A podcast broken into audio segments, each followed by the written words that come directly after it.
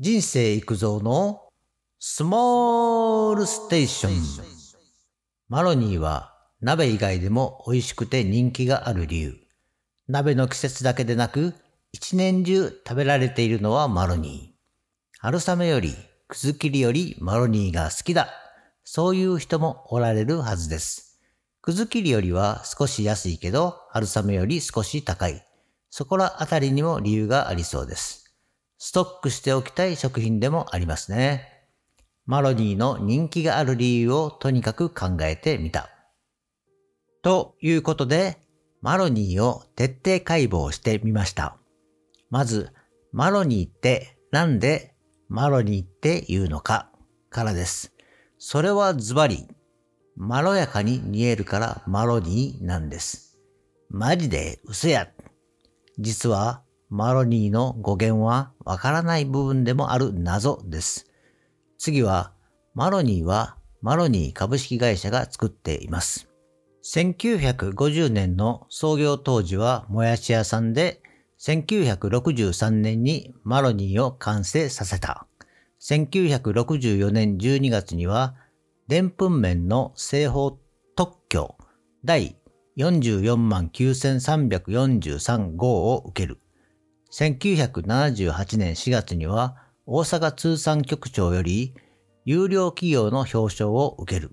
同年5月にマロニー株式会社に社名変更。なお、平成29年7月20日にハウス食品グループの連結子会社グループ会社になる。ざっとですが歴史を話しました。私が子供の頃はあんまり記憶がなかったです。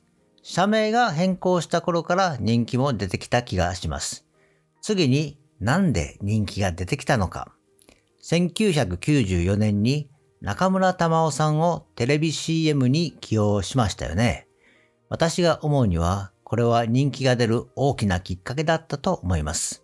それまでにもマロニーは鍋料理店などでも使われ始めて、口コミでも広まっていったね。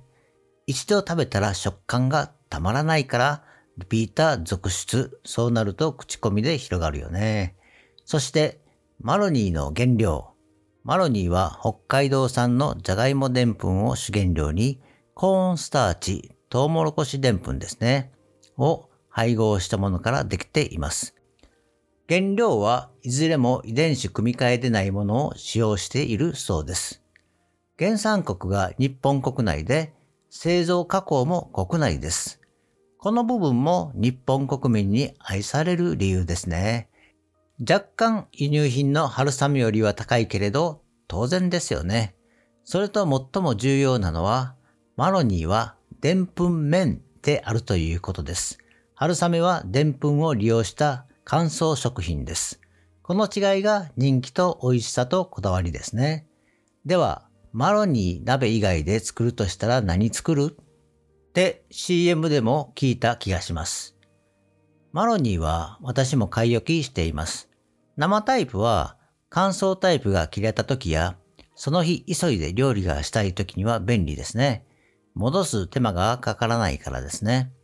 まあ一般的にはやっぱり鍋がうまいと思うし、鍋の具材の中にマロニーがあると安心できる。逆にマロニーがない鍋は考えにくい私です。でも CM でマロニーちゃん鍋以外と言われるとマロニーで野菜炒めですね。味付けは普通に料理酒、塩、胡椒で醤油と酢も入れて、香辛料でニンニクと豆板醤とかね、ごまとネギで風味も抜群です。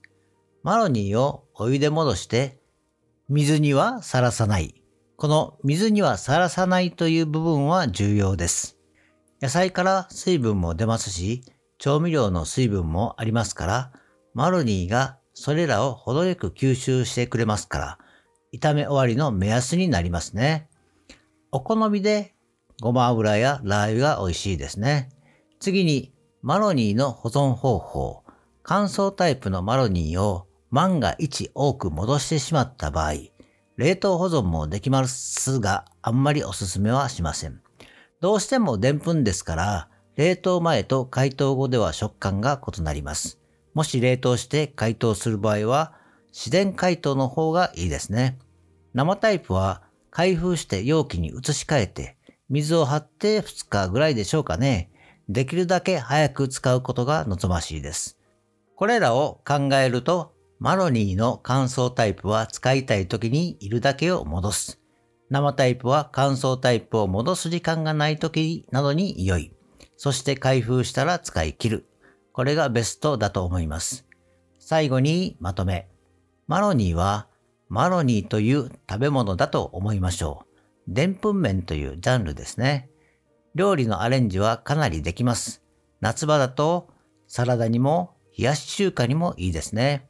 冬場は鍋以外にうどんやラーメンの麺をマロニーにする。その他、チャプチェ風に炒めるとかね。カロリーは比較的低いですから、がっつり系の人は肉と一緒に食べるといいですね。手軽で簡単に使えるマロニーをレパートリーに加えましょう。今日はここまで。バイバイ。